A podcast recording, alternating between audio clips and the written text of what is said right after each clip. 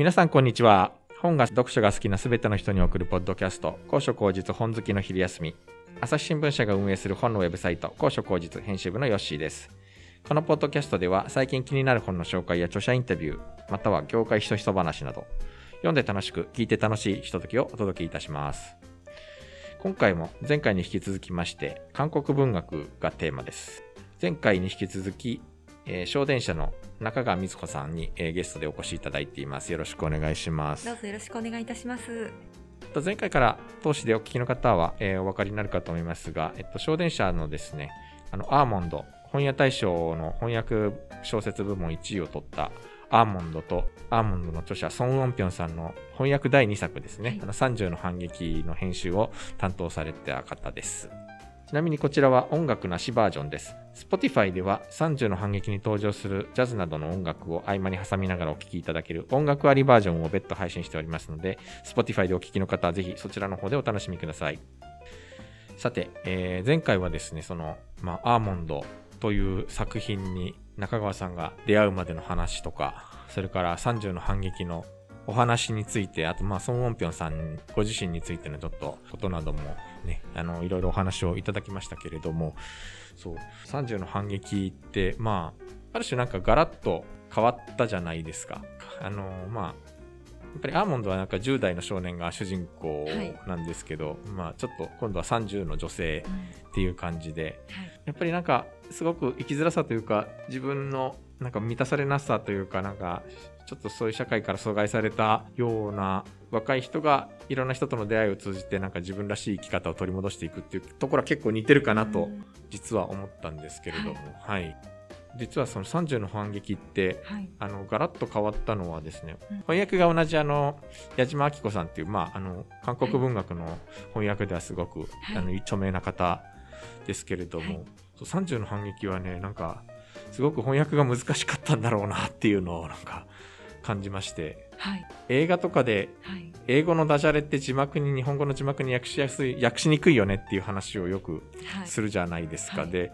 なんかまさに同じことが実は、この30の反撃でもなかなか展開されていてうん、はい。韓国語で言うと共通の音で意味が通じるんだけど日本語にすると全く通じないみたいな話が結構出てきてそれがそのままハングルで翻訳の本に表記されていたりとかして、あ私あの韓国留学経験者なのでんなんかその辺はあのすんなり入ってきたんですけど結構わからない人には難しかったんじゃないかなっていうのが実は、うんええあのこの作品を読んで思ったことでして。そうですね。なんか、翻訳者の矢島明子さんの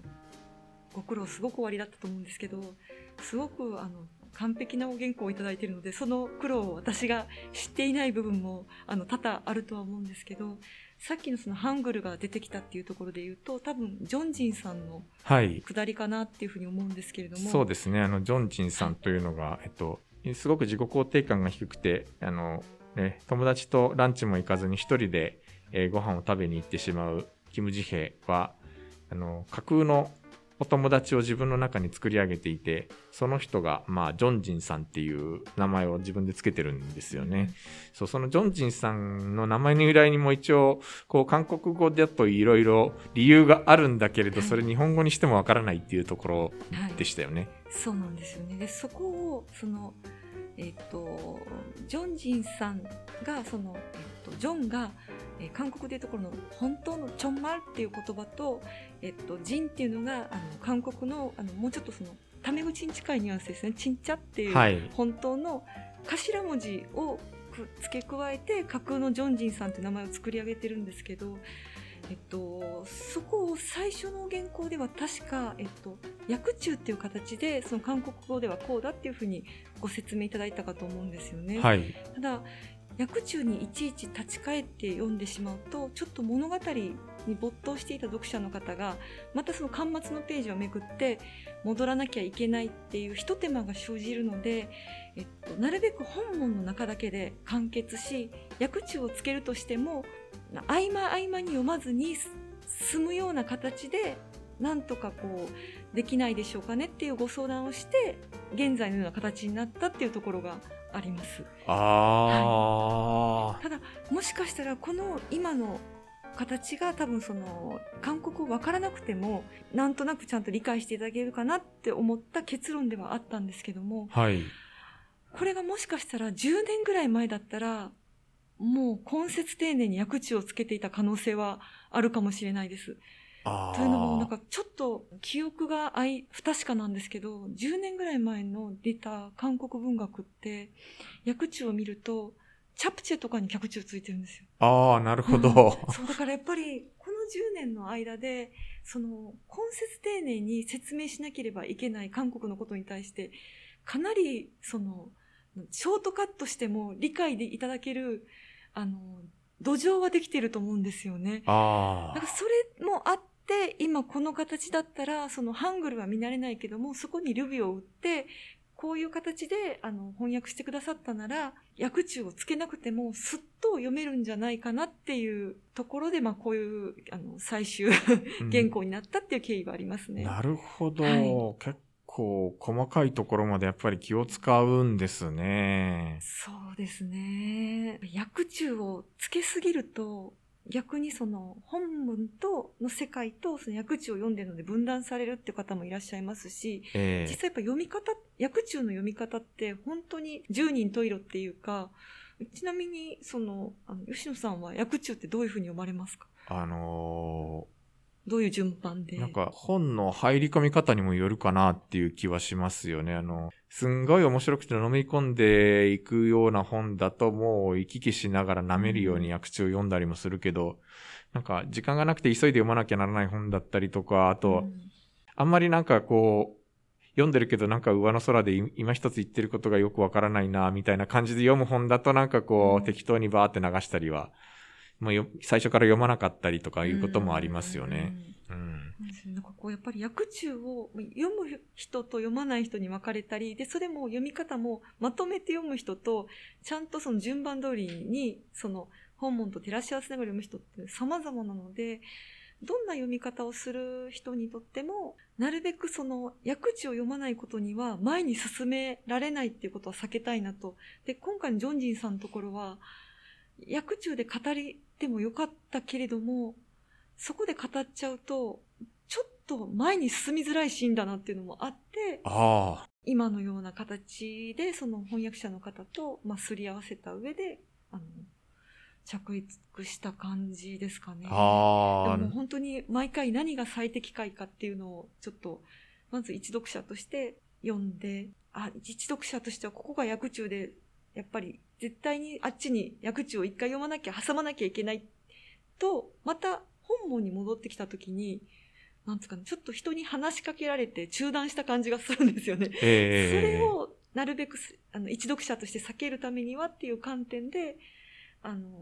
打ち合わせをした記憶がありますね。へえ、まあ、やっぱり学術書じゃないですからね。はいその、そうなんですよ。ええ多分今おっしゃった10年前の風景っていう話でしたけれど、うんおそらく10年前ってやっぱり韓国文学をこんなにこう、気軽にはい。たくさんの人がみんなで楽しむっていう感じではきっとなくて、やっぱ結構限られた人が読むジャンルだったんじゃないかなと思って、そうするとやっぱり丁寧にその、ある種勉強する人のためにきちんと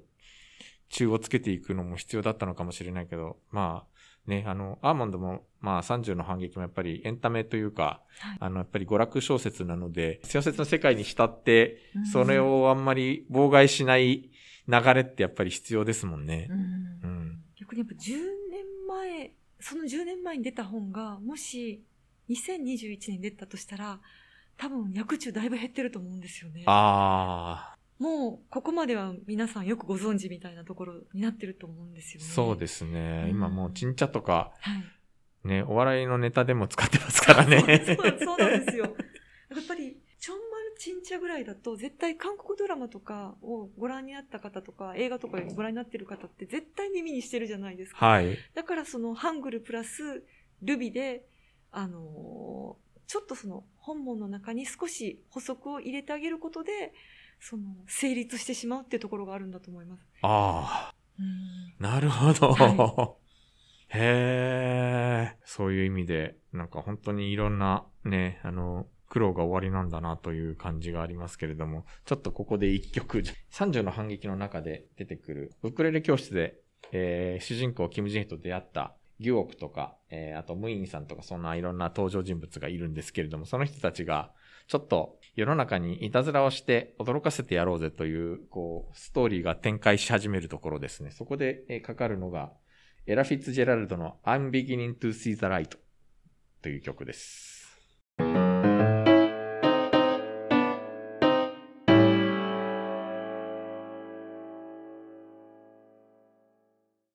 ラ・フィッツジェラルドで I'm beginning to see the light でした。中川さんは、はい、あの、もう10年ぐらい、10年以上ですかね、あの、ね、韓国文学に関わっていらっしゃる。で、やっぱりこの10年ですごく、あの、見える風景が変わったということを前回もおっしゃっておられましたけれども、はい、まあちょっとさっきも言いましたけど、やっぱり本当にたくさんの作品が日本に紹介されるようになって、うん、えー、あの、手にする機会もすごく増えましたし、はい、私も結構高所高実で韓国文学作家インタビューを何人かあのしましたけれどもなんかこういうことが仕事として成り立つんだってことは正直正直10年前私も全然思いもしませんでしたけれどもね。なんかでもそういうのの中でいると結構いろんな変化を中川さんも感じるんじゃないかなと思いまして。そうですね。もう変化だらけなので逆にその気をつけないといけないなと 気をつけないといけないなって言ったらあれなんですけど昔と同じ考えで編集しちゃいけないなっていうのは日々思いますね。その薬中、さっきのお話の薬中の一つとってもそうですし、例えば、まあ、アーモンドにしても30の反撃にしても、あの、えっと、現タイトルままの日本語訳なんですね。そうですね。はい、ただその、例えばハングルの固有の言葉固有名詞とかのタイトルがあった時に、えっと、10年前だと多分その日本のタイトルをつけた方が絶対いいって思ったと思うんですよ。はい。でも今だったら逆にそのカタカナの韓国の固有名詞をそのままカタカナ化しちゃったタイトルでもいけると思いますし、はあはあはあ、なんかこうちょっと昔の方がローカライズしようしないと受け入れてもらえないっていう、はい、あの頭があったんですけど逆にその昔からやっているからこそ一番変化に敏感に気づかないと逆に取り残されちゃうなって気はしてます。はあ、はい、言われてみればそうですね。結構ドラマとかでもそういう確かにあの、はい、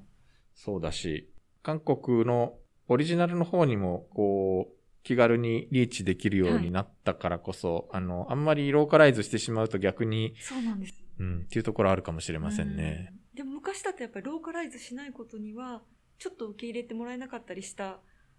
ぐらいやっぱり知られていなかった時期もありましたから、はい、その、そのあたりを、のさじ加減というか、見誤らないっていうことが、長い分難しいかもしれないと思って。はあはあはあ。なるべく目をかあのかっぴらいて 見るようにって自分で言い聞かせてます。へえ、やっぱり大きな転機となったのは、前回もおっしゃってましたけど、キム・ジヨン、82, ね。えー、82年生まれキム・ジヨンですかね。はい。うん、あれは本当すごかったですもんね。ですね。なんかそれでやっぱりフェミニズム的な側面が注目されて、はい、実は30の反撃も結構主人公、キム・ジヘの、はい、えっと、上司、ユーチーム長という人が出てくるんですけど、うん、この人が、子供を抱えてね、はい、あの会社員としての自分のキャリアも失いたくないから、どれだけ苦労してきたんだっていうようなことをすごくにじませる場面が随所に出てくるんですけど、はい、実はこの話をソン・ウォンピョンさんご自身にもちょっとあの聞いてみたんですけど、なんかあまりそこは意識していないというお答えだったんですよね。うん、あの、高所高実でソン・ウォンピョンさんのインタビューを掲載しているんですが、はい、ちょっとそこの部分がね、なんかあまり、いや、そんなことは別にみたいな感じだ、お答えだったので、実はちょっと、あの、インタビューの本文には載せてなかったんですが。キム・ジヘがまあ女性はい。で、上司も女性っていうところで、ある意味、各々の生きづらさを抱えた人たちの集まりっていうか、はい、がたくさん出てくるので、えー、その中の一つとして、そのフェミニズムっていうよりも女性の生きづらさがやっぱり描かれているっていうことなのかなっていうふうに思いました。はあ、うん、まあきっと、ソン・ウォンピョンさんもそのフリーランスでずっと、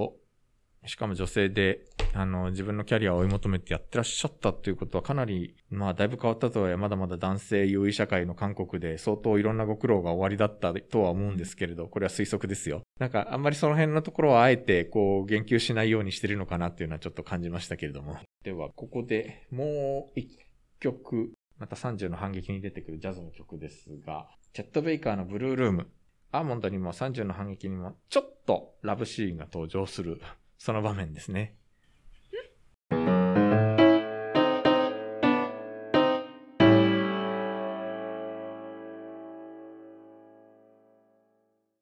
チェット・ベイカーでブルールームでした。そう。お酒が飲みたくなるなと思うんですが、やっぱりソン・ウォンピョンさん夜に喫茶店でずっと書いてたのかなと思うんですけど、この曲、なんかやっぱり具体的な曲名を使って、あの、イメージを沸かせるところなんかすごく映像的な、ね。ちょっと特徴的な小説の構造になってるなっていうのはなんかすごく思いますよね。なんか活字だけでも結構映像的だと思うのでそこに音楽があって実際ギラ作業その音楽をかけながらギラ作業だったんですけど、はい。そのもともと映像的に映る活字に音楽が入ると本当になんですかね活字が立ち上がってくるっていうかすごい立体感を感じる瞬間があっては本当に映像的な作品だなって思いながらあの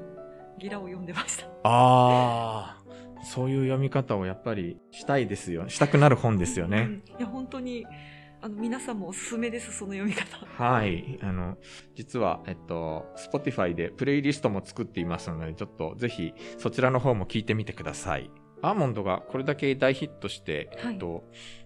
まあ映像化の予定は今のところないということなんですけれども、ね、なんかでも舞台化はされるという、そうなんですよ。来年ですね、2022年の2月25日から3月の13日まで、あの、東京の三軒茶屋のシアタートラムで上演される演劇ですね。めちゃくちゃ楽しみです。ねえ、これは、いよいよこういうところまで来たかというか、舞台化されるんですね。うんはい。これがなんかすごく特徴的なのが、ユンジェとゴニがはい。ダブルキャストはい。なんですけど、そうなんですよね。その、それぞれにもう一人の配役の方がついて、ダブルキャストっていう形ではなくて、えっと、ユンジェをされてた俳優さんが5にもされて、5にをやれ、された俳優さんがユンジェをされるっていう、こう、入れ替わりのダブルキャストなんですよね。そう、珍しいなというかね、あの、A と B はい。でダブルキャストで、まあ、あの、講演するのはよくあるんですけど、要は、主役と、準主役なのかなまあ、あの、主役と、まあ、あの、重要なもう一人の人物、登場人物が、俳優さんがそのまま入れ替わるっていう。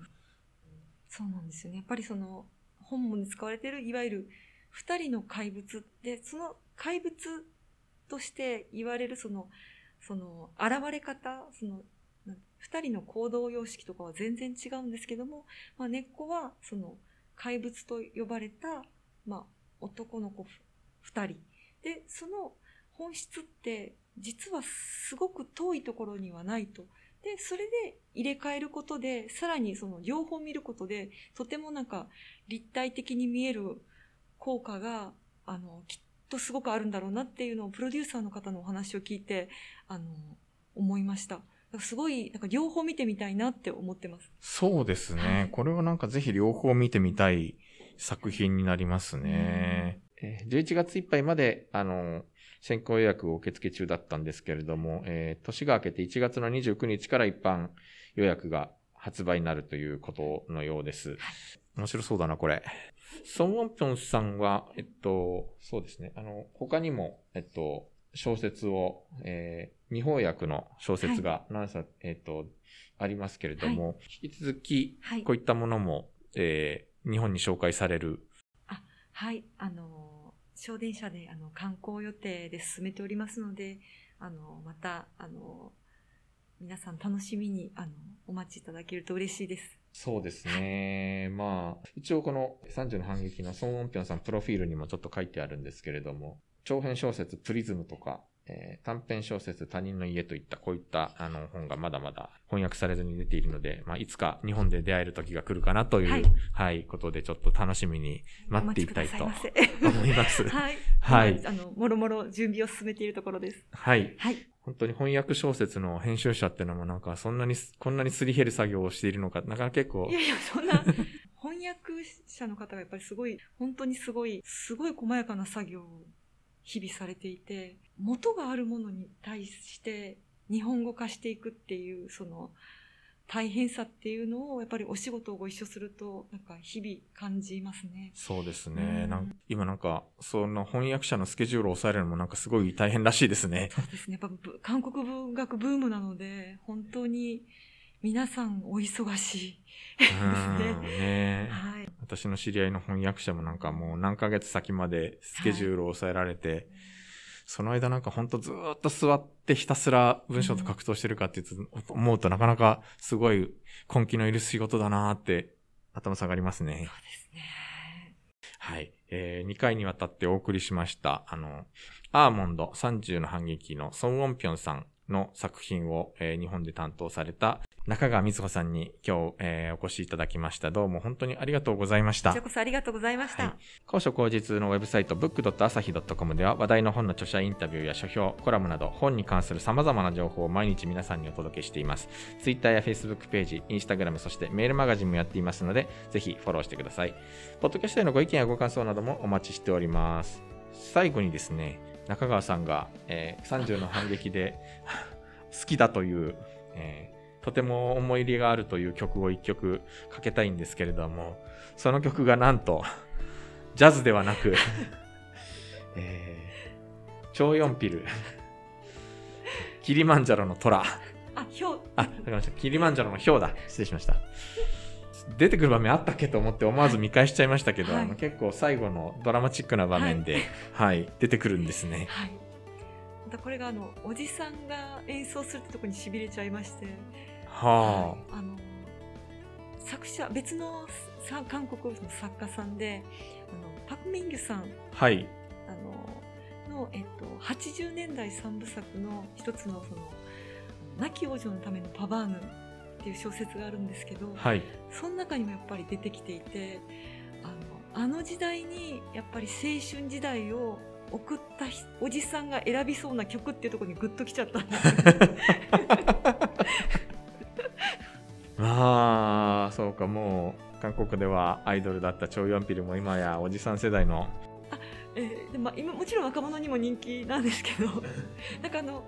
チョヨンピルさんの楽曲の中でもちょっと演歌っぽいんですよね。はい、えーえーそうですね。なんか、チョ・ヨンピルは結構ノリノリな曲も、ロックの曲も、バラードもたくさんあるんですけど、あんまりなんか、日本でメジャーなプサンコへ帰れみたいな、ド演歌的な曲って実はあんまり、うんうんそうですね。はい。ということで、では 最後は、あの、超四ビルでお別れしたいと思います。どうも、中川さん2回にわたってありがとうございました。こちらこそありがとうございました。超四ピルで、キリマンジャロの表です。